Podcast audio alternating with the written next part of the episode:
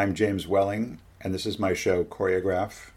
In 2012, I was approached by the Museum of Modern Art to be part of a group of 10 photographers who would document the Museum of Modern Art Sculpture Garden for an upcoming publication.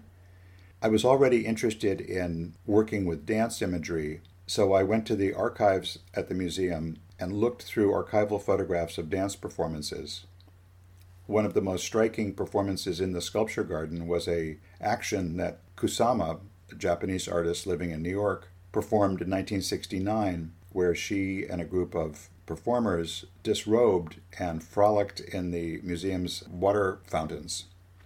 I used the archival photograph of the performance with two of my own pictures that I took of the same areas of the sculpture garden, and I combined them in Photoshop using each black and white photograph in a different color channel. So Kusama is the beginning of Choreograph.